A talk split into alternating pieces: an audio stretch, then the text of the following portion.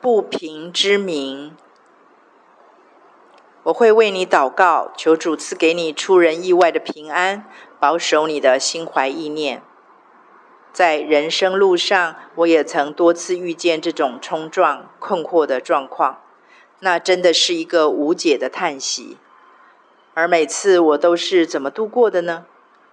我都会强迫自己，把我的眼光从自己的困惑、沮丧，以及他人的不平遭遇上，转到被钉在十字架上的耶稣身上。我问我自己：如果上帝也像我这样抓住不平的心情，我猜主耶稣可能就不会被钉在十字架上了吧？因为主耶稣不只是虔诚而已，他乃是完全无罪的神呐、上帝为何要如此对待他？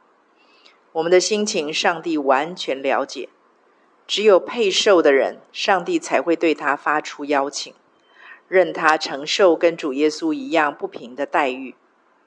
而当他在不平待遇中展现出完全迥异于这个世界的反应时，转化成他活出天国的舞台。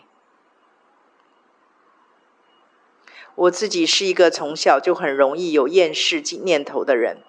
其实，即使到今天，仍然会受到忧郁所苦，但是每一天却靠着倚靠主而活出我不该有的喜乐。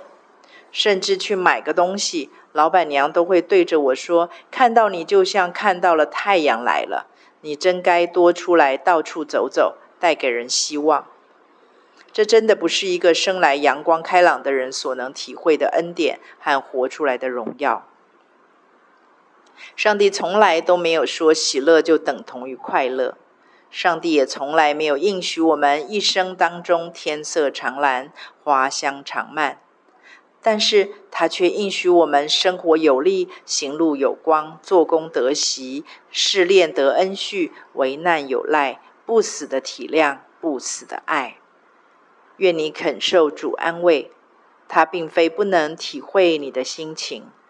许多事情现在不明白，将来在永恒当中必定知晓。整本圣经中就只有一个约伯，他在那段毫无光彩可言的人生际遇中，大大荣耀了神，让神心满意足。上帝在天上垂看，看有没有真的寻求他、真的想认识他的人。主耶稣已经为我们做了最美。最真实的榜样，活出了一出世界看不懂也不配看的戏。现在轮到我们了，一起靠主加油。